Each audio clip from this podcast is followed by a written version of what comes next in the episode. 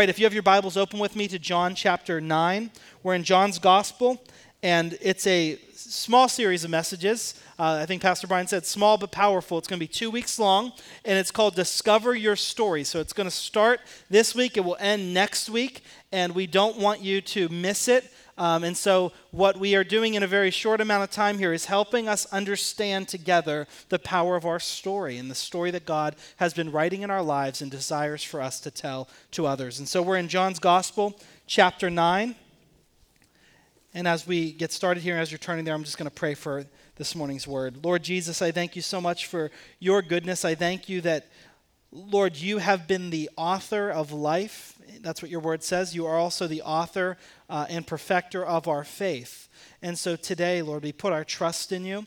We pray that you'd meet us in a special way, that you would speak to us by the power of your Holy Spirit. That, Lord, as your word is open before us, Lord God, we ourselves open our hearts before you, and we say simply, Come and have your way among us. Lord, we want to know your heart and we want to follow you in obedience, Lord. And I thank you that your word has the power to speak to us right where we are today, to challenge us, to change us, Lord God, and to shape us into who you've called us to be. And so we give you this, uh, this message, Lord God, in these two weeks especially, that you would come and do something amazing in our hearts. In your name we pray. Amen. Amen. Stories are powerful, and this idea of discovering your story is something that God desires for each one of us to do. Stories have the ability to capture your imagination, they have the ability to grab you and grip you deep in your heart. They have the ability for you to um, get so caught up in a story that you will lose track of time. Stories are the reasons why people are spending billions and billions of dollars every year to go into movie theaters and see uh, fictional tales of things that have happened. Why? Because the story is so gripping, so powerful that you just don't want to miss it. And so, stories are a very, very powerful thing. And each of us has a story to tell. And whenever we're able to tell a good story and remember a good story, it's something that can uh, really cause our hearts to just become warm. It can cause us to be connected to one another uh, in a very special way. My wife and I, this last weekend, we were away from church. We went and we celebrated six years of marriage. And so, we are so excited for God's blessing on these first six, and we're praying for six more decades that God will give us to, uh, to be able to walk together. And I'm so thankful for my wife. She's such a blessing, such a great mom, and a great wife. And uh, we were just so happy to be able to celebrate our anniversary. 7 Eleven, we'll never forget it. Every time we drive by a mini mart, 7 Eleven, we always remember our anniversary. Um, and so we celebrated together, and we did it in a very special way. We went out to eat on uh, Friday night, and then uh, after dinner, we went into the city, and there's a show that is now playing. It was in previews for the last few weeks, and on last Thursday, it was its opening night. And the show is called Amazing Grace. And some of you have heard, some of you are excited. You've seen it, right? Uh, or you've seen some previews for it. This is an incredible show that you won't want to miss. Uh, you do want to take part in it. We just sang the song together, Amazing Grace. It's an old song. Uh, and that song uh, that many people know has a story behind it that no one really knows. It's a powerful story about how that song came to be written and about the man who wrote it. And that's all I'm going to tell you. I don't want to ruin it because many of you may go see it and should go see it. But the idea that this song has such a powerful story behind it makes me hear the words to the song in a completely different way. Story has the power to do that. Whenever you understand the story behind something, it gives that which you are looking at greater significance. For me, whenever we were away for our anniversary, we were uh, looking around and we were going uh, shopping at little yard sales, and we enjoy that uh, from time to time. And as we were looking around at a yard sale, we came across a bunch of uh, tchotchke things and things that uh, maybe Lily would like. So we've got her a little handbag that we would bring home to her uh, since we were away for the weekend. But as I was walking away from this one particular yard sale last weekend, I saw this huge typewriter from like the 1930s or 1940s. And uh, this big typewriter was something that caught my eye, and I like kind of old things that have gears and all kinds of uh, stuff inside of it. And so I looked at it, it said $30 on it. And I said, that sounds like a good deal. And I went to pick it up. I said, This is heavy, and we're parked like two miles away. We'd been walking for so long. I said, I'm going to let it sit here for a little while and we'll leave. Well, that night and then the next morning, I woke up and I couldn't get the typewriter out of my head. So here I am looking to my wife, saying to her, We need to go back and find that yard sale, and I need to go buy that typewriter. We need to find it. So we, uh, we go, and uh, she said, Okay, fine, it's probably not going to be there. So we go all the way back. We park right by the place. Of course, it's not there anymore. But the yard sale was happening in front of an antique shop. So my thought was maybe the typewriter is going to be inside the antique shop. Maybe they were the ones selling it. Well, I walk inside, and lo and behold, there it is this beautiful typewriter, big, old, 1930s, 1940s, sitting there on the table. And so I walk up to the lady who appears to be the owner of the store, and I say to her, um, I see the typewriter I saw it yesterday. I'd like to buy it. She said, The typewriter's not for sale. I said, It was for sale yesterday. It was $30. She said, I know. I bought it off of them, and now it's here, and it's not for sale. I was like, but you, you know, so then uh, someone else, our partner in the business, comes up and I say to her, I said, hey, I, am looking at this typewriter. I like it. She said, oh, I'll sell you the typewriter. I said, yes. And they said, no, you won't. It's not for sale. I told you. So after, you know, realizing there's no, other, no one else that I could appeal to to try to get this typewriter, I left discouraged and I said to Mandy, now we have a mission for the rest of the afternoon. I want to find a typewriter. I want to find something. So we went in and out of these little, you know, antique shops and it gave us something to do while we were walking around to these stores.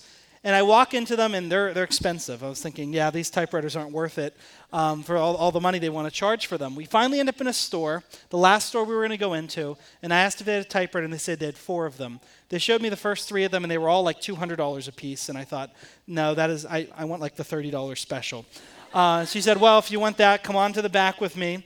And she went, brought me all the way to the back, and she like pointed at this table that was full of clearance items, and there was this typewriter sitting on it and this typewriter uh, had stuff growing out of it basically. There were bugs inside of it. There was it was cobwebs and gunk. And i was like well you know at least maybe the keys will move. The keys weren't moving. You know i pressed down. The arm just came up a little bit.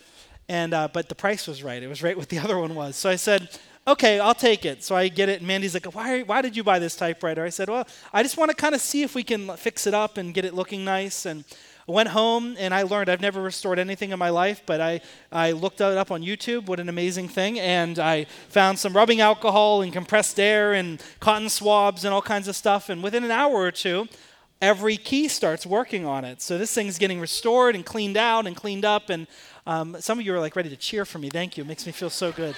Uh, the, uh, so I clean it off, and all the things I thought were rust were just dirt, and I'm, I'm cleaning it. I'm thinking, this thing looks beautiful.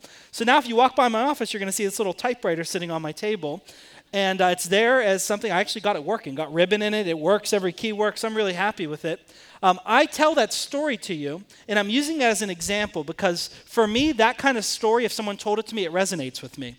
Stories where someone restores something or redeems something, brings something back, it just it just hits me. It's not because it's a typewriter, it's not because it's that's just what I like. It's because there's something about redemption that is so powerful. And the idea of redemption is that something was no longer able to do what it once could, and someone was able to intervene at a point in time and get it doing what it could never do before. What was being held back from doing. And I can remember pressing every key and nothing happening. And now, just within a short period of time, being able to see it working the way it was created to work. Something about that resonates in my heart and connects me to that. And so when I look at it, I don't just see this piece of equipment there, I see a story of redemption, something coming back to life. And I love thinking of it in those terms. And so this is something that's from 1941, being able to be used like it was brand new again. That story of redemption is at the heart of what we're going to be talking about today. It's at the heart of something that happened to me in my life that has me so filled with joy and excitement. It's happened in every one of your lives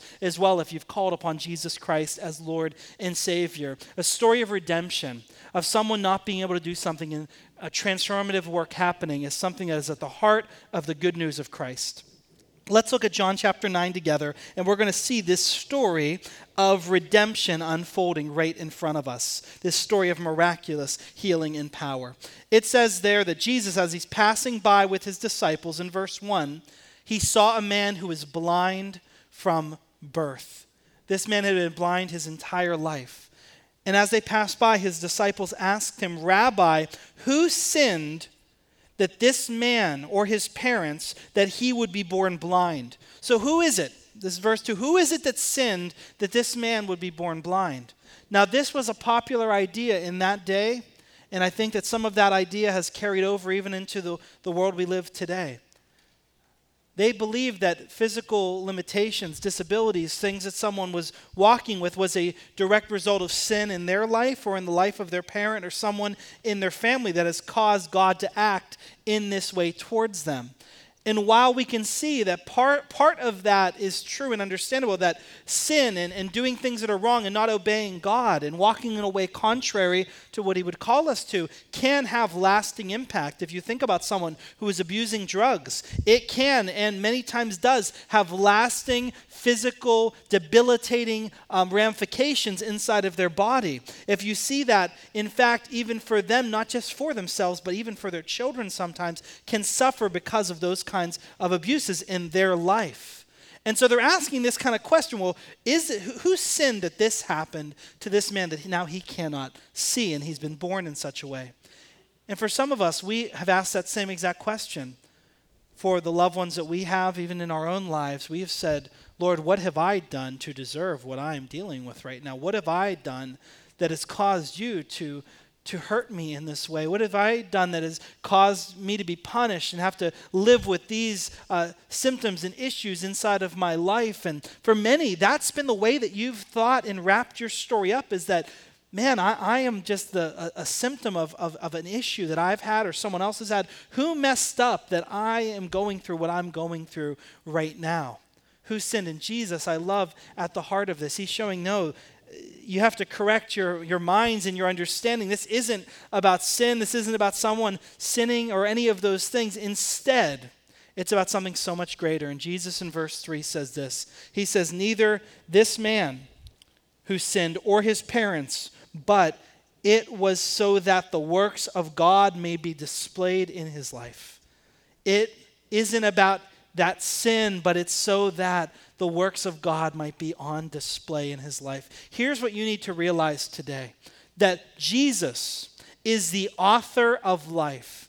Whenever Peter was preaching and speaking after the day of Pentecost, he said, that you killed the author of life. Jesus is the author of life, but God raised him from the dead. In Hebrews chapter 12, it calls him the author and perfecter of our faith. Jesus is the author of life. And I love that title because he is the one that's ultimately writing our story. And every single one of us has a story. This man that we read about today, he has a story, a story full of shame, a story where he was isolated from those he loved and from society, a story where he was an outcast. But on this day, he met the author of life, Jesus Christ, and he was ready to unfold a new chapter in this man's story.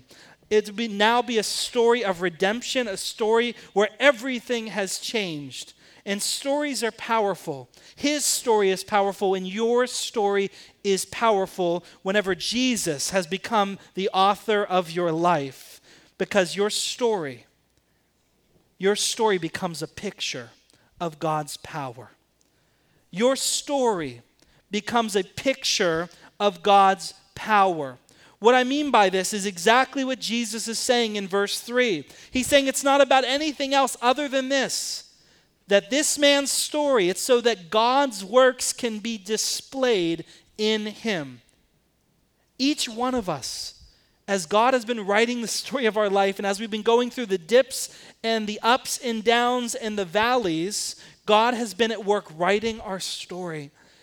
And the ultimate end result of that story is this so that the works of God could be put on display so that you and I would get to the end of our lives and every step through it, and we would become a picture of God's power that could be on display for the world around us. Your story has that potential if it belongs to Jesus, if He's Lord of your life.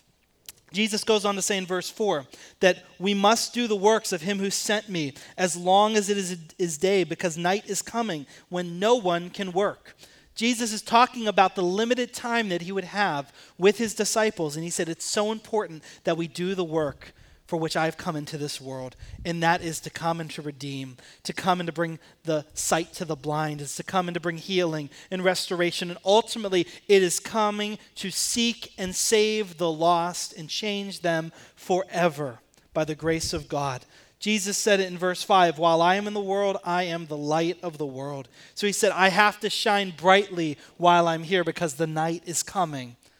There's going to be a time There's going to be a time that I won't be here. And so this is the job that I am here and I'm setting an example that my followers will follow in. And so Jesus is doing this work and he's healing. And it's amazing because there are many miracles that we see throughout the Bible, even in the Old Testament. But one of the ones that you, not, you don't really see in the Old Testament is the restoring of sight to the blind. That's something that is not really seen up until we get to the New Testament with Jesus. And as he comes, it's amazing because if you would look at all of his miracles and then you would categorize them, bringing sight to the blind is one that we continually see happening over and over and over again. Jesus is also telling us something through his healing. He's showing us that part of why he came was to bring sight to the blind. He was here to open physical and spiritual eyes to finally see God and see the way to him. Just as Jesus said, If you've seen me, you've seen the Father. He was there to open the eyes of those who had become blind to God, who had gone in the wrong way. And so Jesus was here healing physically, healing spiritually, and showing people what it meant to live the life that God had for them.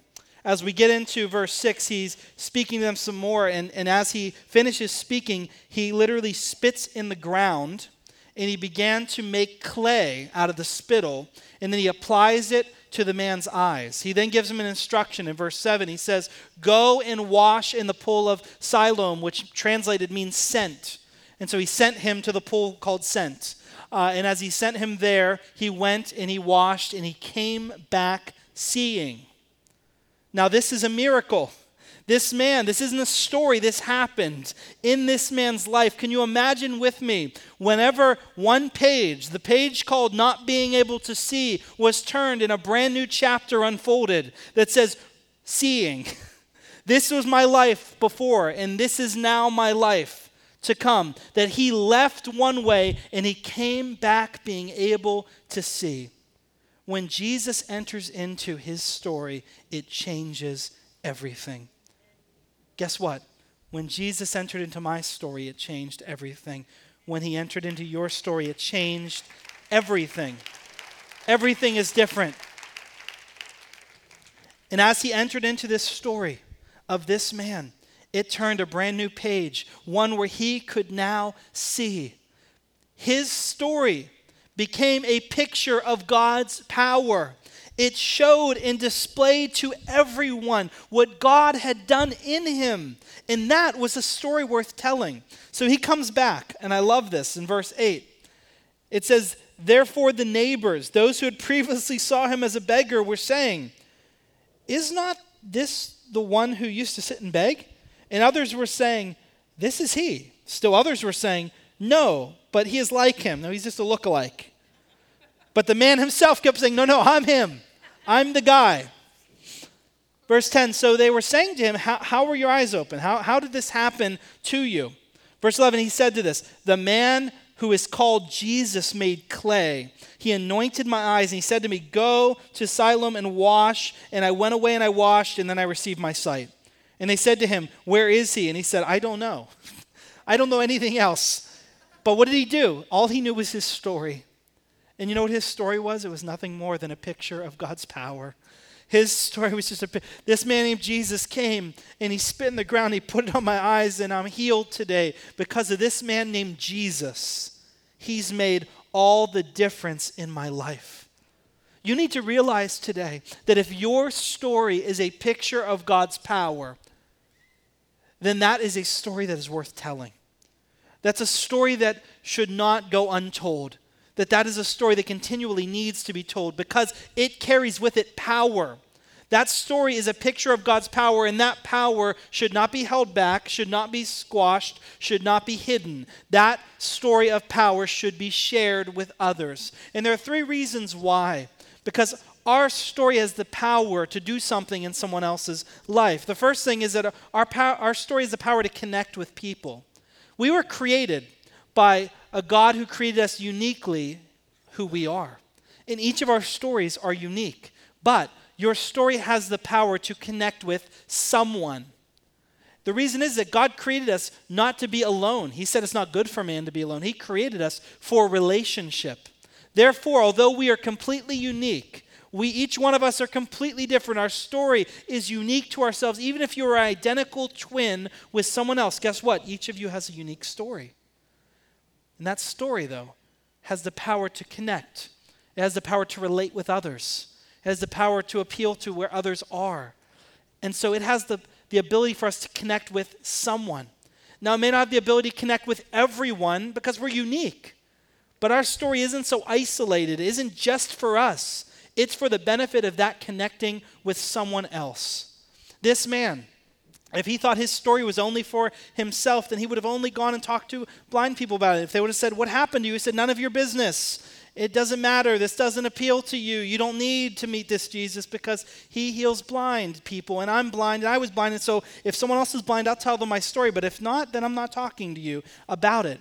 He realized that his story needed to be told. And as they heard it, they connected to it. And so know that your story has the power to connect with someone. And we're going to talk about that a bit more because many people feel that they don't have a story that could connect with anyone or their story isn't something significant enough worth sharing. This man's story was significant and it was worth sharing because it had the power to connect with someone.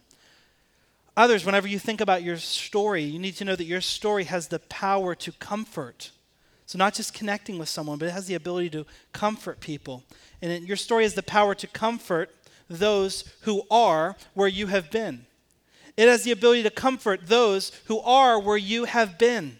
There's some of you today who know what it feels like to see a marriage fall apart right in front of you. Some of you know what it feels like to get a diagnosis that takes your breath away, to walk the terrible road to recovery, to go through difficulties that have just literally paralyzed you right where you are. Some of you know what it feels like to lose everything in an instant.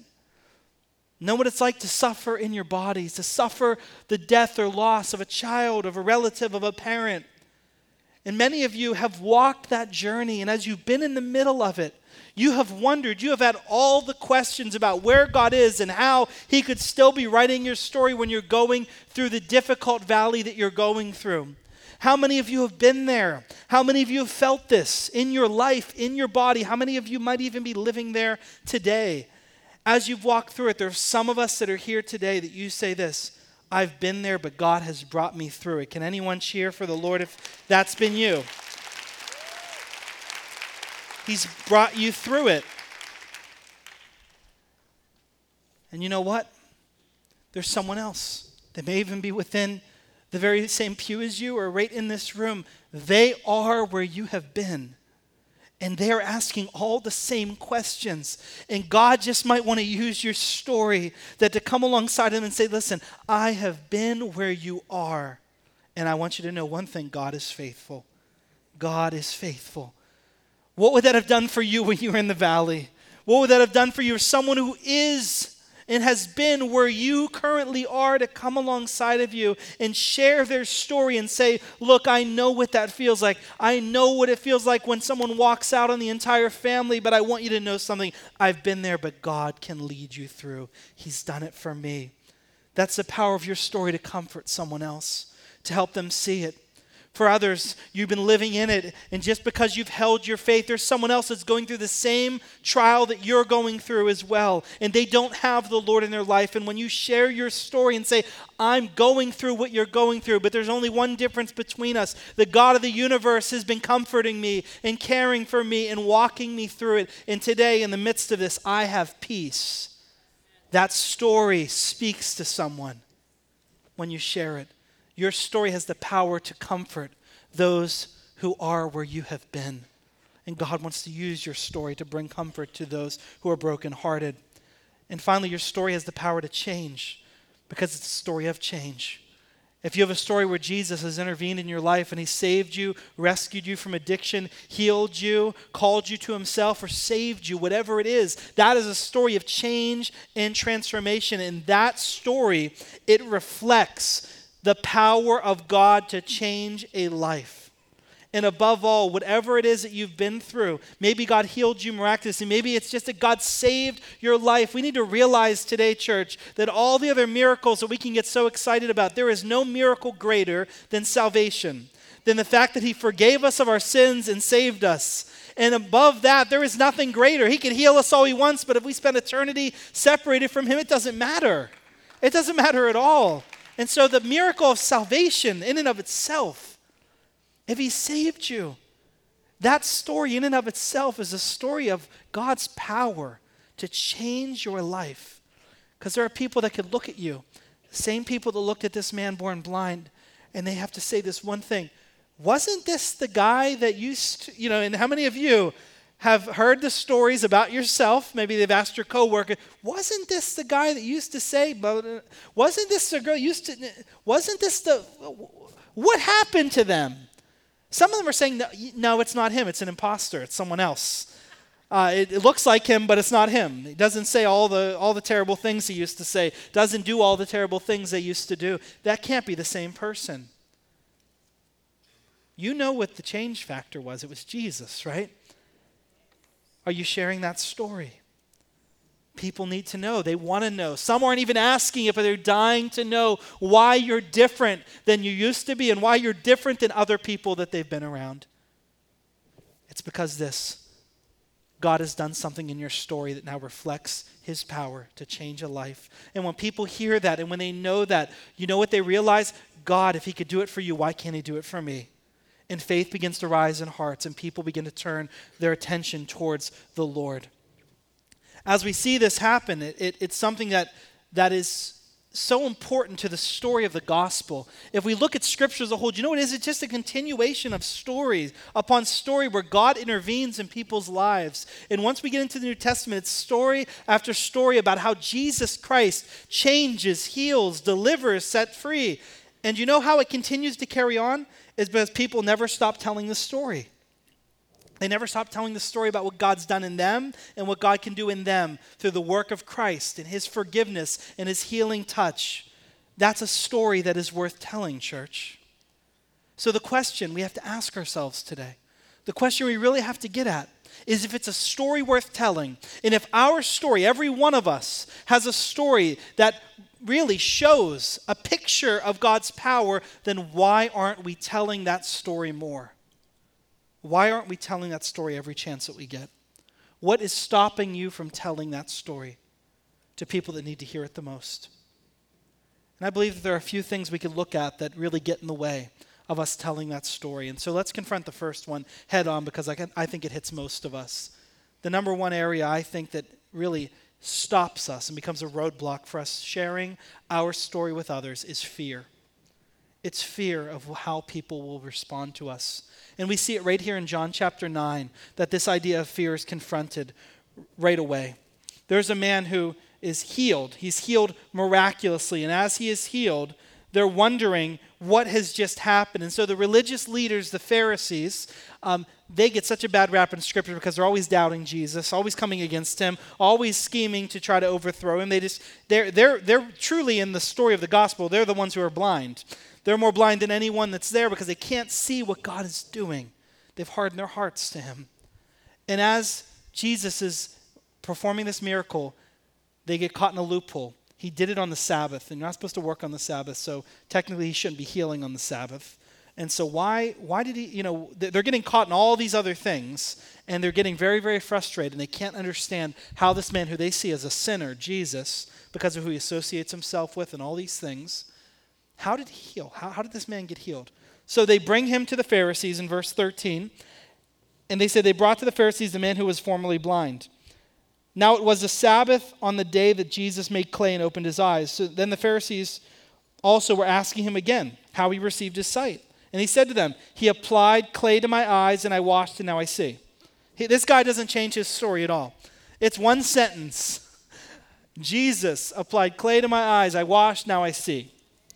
Therefore, they were saying to him, This man is not from God because he doesn't keep the Sabbath. But others are saying, How can a man who is a sinner perform such signs? Like they, they're confused. They don't understand what to do.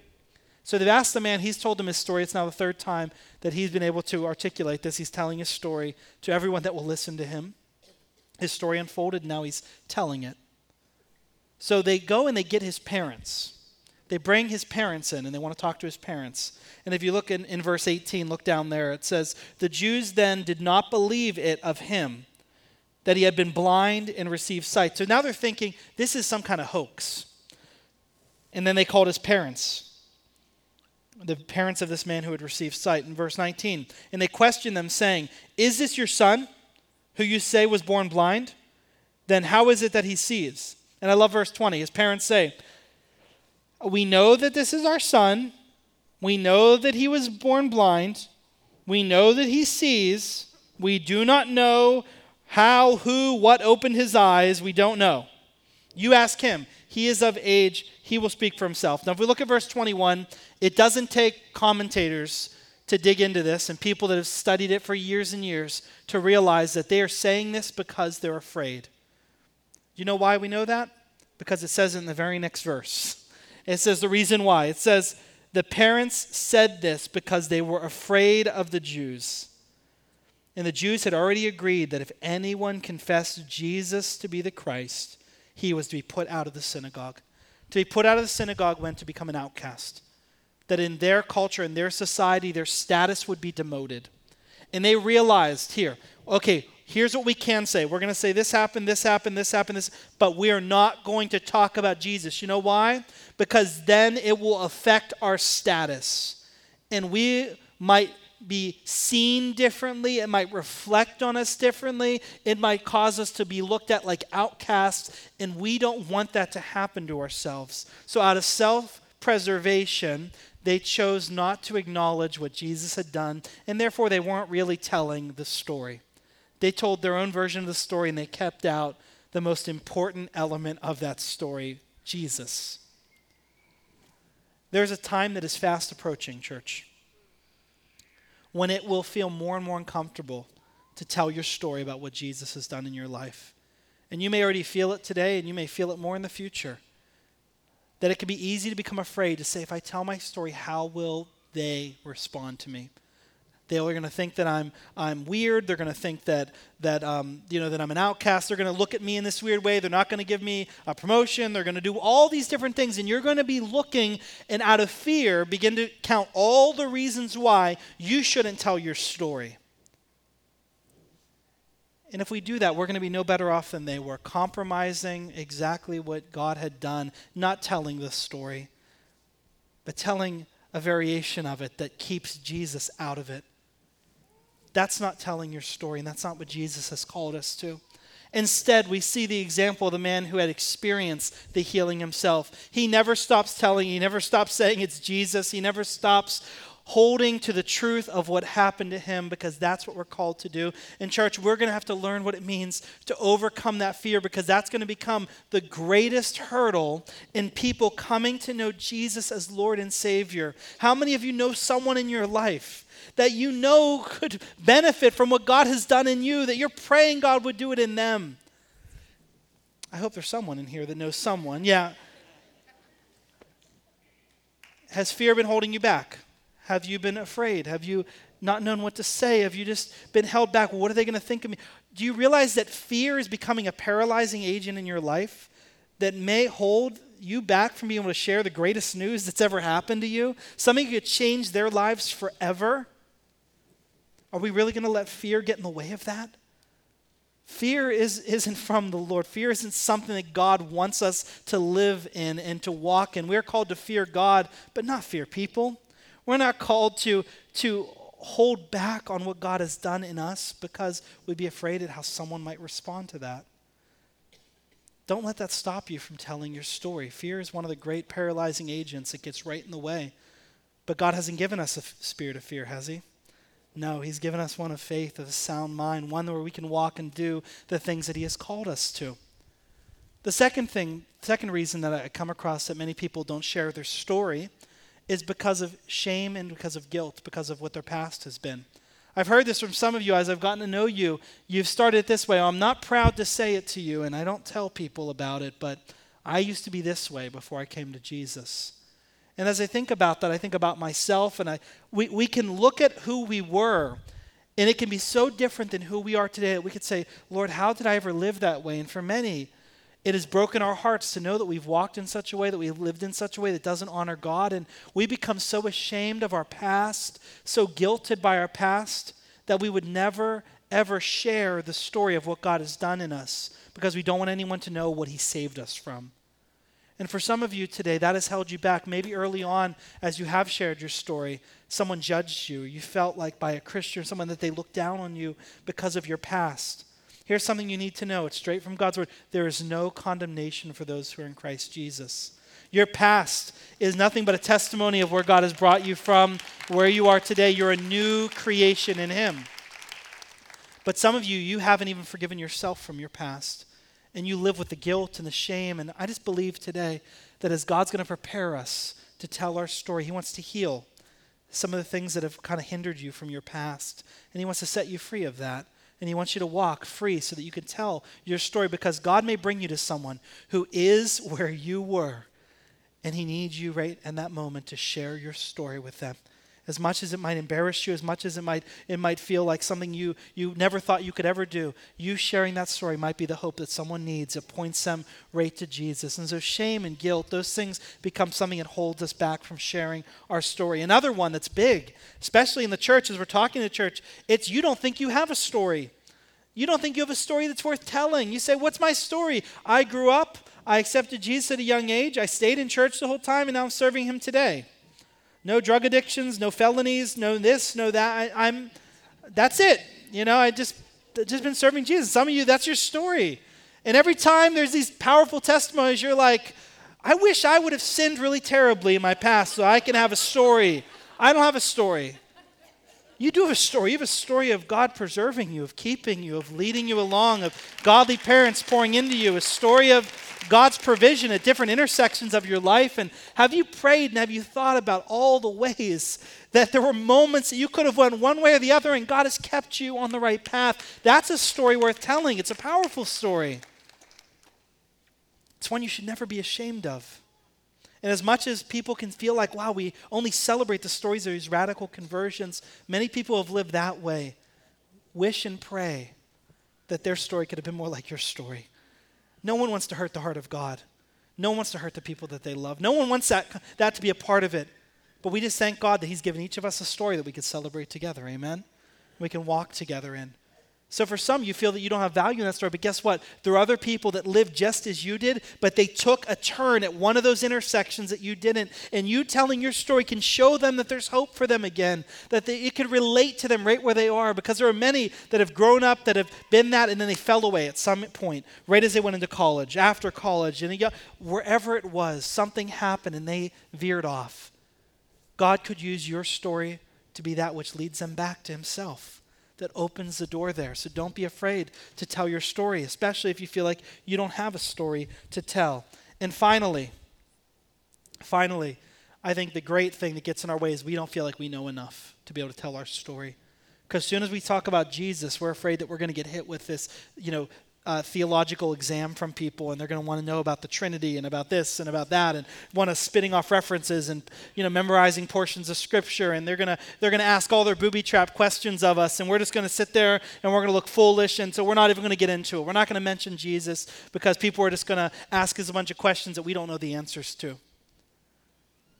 I love, I love, I love what God's word shows us here in, in chapter 9 of John's gospel.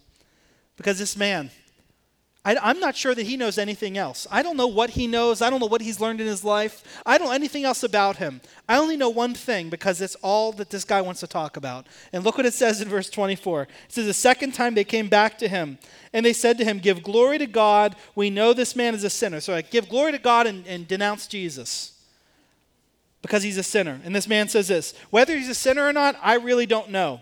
I only know one thing that I was blind and now I see. That's all that I know. That's the only thing that I know. And then he says, Why do you keep asking me? Do you want to become his disciples? He's he like, he literally asked, like, what do you guys keep asking me the same question for? This is all I know. I was blind, now I can see. It was because this guy, Jesus, that's all that I can tell you. You know, you need to realize that that's all you have to own to be able to tell your story. It's like, this is who I was, this is who I am, it's because of Jesus. That's all you need to tell people that's your story. That's it. They're going to say, What about this? I don't know. I don't know any of those things. Here's all that I know I was this way. I came to Jesus. Now I'm this way. And whenever you learn that that's how simple it is, it can be like blinders coming off your eyes. It can be a burden that's been t- cast off you. And you could realize that's what people need to know more than anything else. God is not going to have a theology exam to get us into heaven. He's going to look in a book and say, Did you come to Jesus? What did you do with my son? And for some of us, we can get so caught up in all the other stuff that we forget that that's all it's about. He did this. This is who I was. This is what Jesus did. This is who I am. And He can do the same for you. And as many people as can see that and come to faith in Christ, we can see many lives changed for His glory. Amen? Are you seeing the power of your story? The power of your story to change a life. The power of your story to see someone changed for eternity. And so I want to ask you three questions as the worship team is coming this morning. And there are three questions that you have to ask yourself today. And I'm talking to everyone here that you'd say, I have a relationship with Jesus. At one point in time or another, I accepted him as my Lord and Savior. Maybe you're far from him today. Maybe you even feel numb in your heart to him. God has a, a moment today where I believe he's going to meet you in a special way. But the three questions are this. The first question is, why did you start following Jesus? And I want you to be thinking right now, and I want you to answer these questions right to yourself. I want you to think long and hard about them. What was it about Jesus that called you to start following him, that caused that? For some of you that have been with him for some time, what difference has Jesus made in your life? Has he made a difference in your life? And if he has, what difference has that been? Who would you be today without him? What difference has Jesus made in your life? And finally, why are you still following him? I'm talking to some people today in the room with this third question that you've been through the valley of the shadow of death and back. You have been through sickness in your body. You have been through relationships that have fallen apart. You have been through pains that you never knew you could feel. And many of them have happened since you started following Jesus. So the question remains why are you still following him?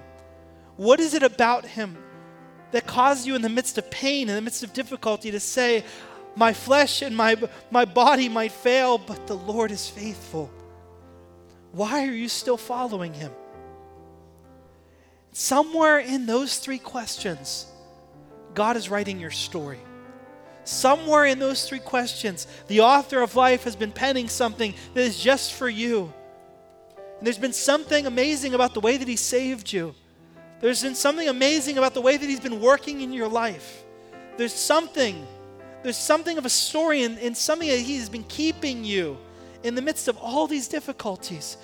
And in that, there's a story, and it's your story. It's a story God has been writing. And that story is a picture of God's power in your life the power to keep you, the power to save you, the power to move in your life, the power to sustain you through difficulties. That's a picture of His power in your life. And whatever it is that's coming to your heart and your mind right now, would you commit that story to the Lord and say, Lord, I commit it to you. And Lord, it's a story that's worth telling, and I'm going to tell your story, the story of what you've done in my life. Would you stand with me this morning? I want you just to bow your hearts before the Lord right now. I do want you to think about those three questions. Why did you start following Jesus? Why, why are you still following Jesus? What difference has Jesus made? And as you're praying through that, just a moment, I'm going to invite the altar workers. Would you come, altar workers, and take your space here at the front? Begin to intercede for those that are here this morning. There's some people that are here within the sound of my voice, and God has been tugging on your heart today. The author of life, He wants to write a brand new chapter in your story. You've been living for yourself. You've been living separated from God. You've never acknowledged God with your life. You've never asked Jesus to forgive you of your sins. And here's what you need to know today that there is no hope in this world without Him. And that today, it doesn't matter what you've done, where you've been, how shameful you think your past is, that there is forgiveness and there's a new beginning in Jesus' name. He can change everything to those who will call upon Him. He can save you from a pit of despair this morning but you need to acknowledge Him. And so today, I want you to take a bold step. And if you know that you need Jesus in your life to save you, if you need to come back to Jesus today, if you've been far from Him, I want you to lift your hand high above your head. And don't be ashamed in this moment to acknowledge your need for Him because He will meet you right now. So if that's you, lift your hand right above your head if that's you. Amen. I see hands going up. If you're up in the balcony, lift your hand right above your head. Don't hold back. Don't don't be ashamed in this moment. God's celebrating this choice with you. Amen. Hands are going up around. I see hands going up all around. I want you to repeat this prayer after me Lord Jesus, I thank you for your grace that sees me right where I am, that loves me just as I am, that forgives me for everything. I believe that you came and that you died and that you rose again for me, and I will now follow you all the days of my life, turning away from my old life and carrying out the plans you have for me. In your name I pray. Amen. Can we celebrate together?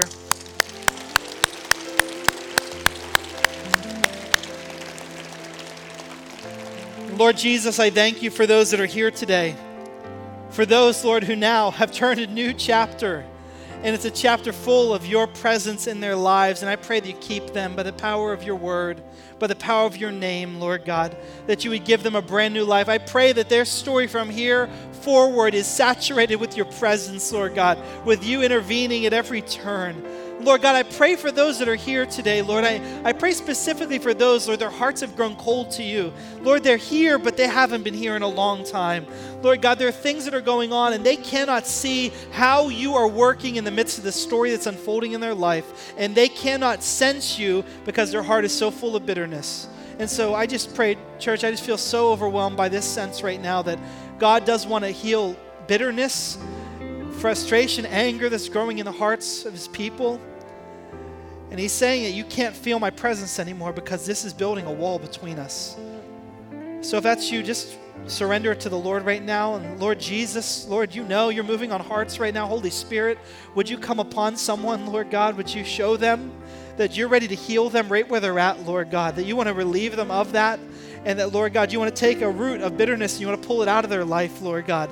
Lord, I make I pray that you take away a heart that's becoming like stone and you give a heart of flesh, very sensitive to you, Lord God, that they would feel overwhelmed by the presence of your spirit flooding into their life. Lord God, would you arrest them in this moment and in the days to come, Lord God? And would you begin to speak into their heart and into their circumstances right now? Lord God, whatever it is that they're going through, whatever suffering they're under, Lord God, would you show them your face? Would you show them your faithfulness? Would you give them, even if they can't see the answer, would you just give them peace in the midst of the storm right now, Lord God? We pray for them. Lord God, we pray for others, Lord, who have been overwhelmed with fear, Lord God, with shame, with guilt. Lord, I pray today at these altars that people would be healed, Lord God, physically. Lord, I pray you write someone's new story today, Lord God, one where they're healed and set free, Lord God, of whatever it is that's been holding them back, where they're being completely redeemed and restored. Lord God, I pray for others that, that you would fill them with boldness, with confidence, with a desire to share you with others, Lord God. Lord God, we submit to you our story.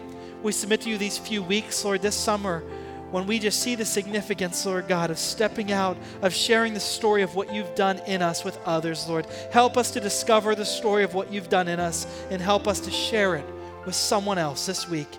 In your name we pray. Amen.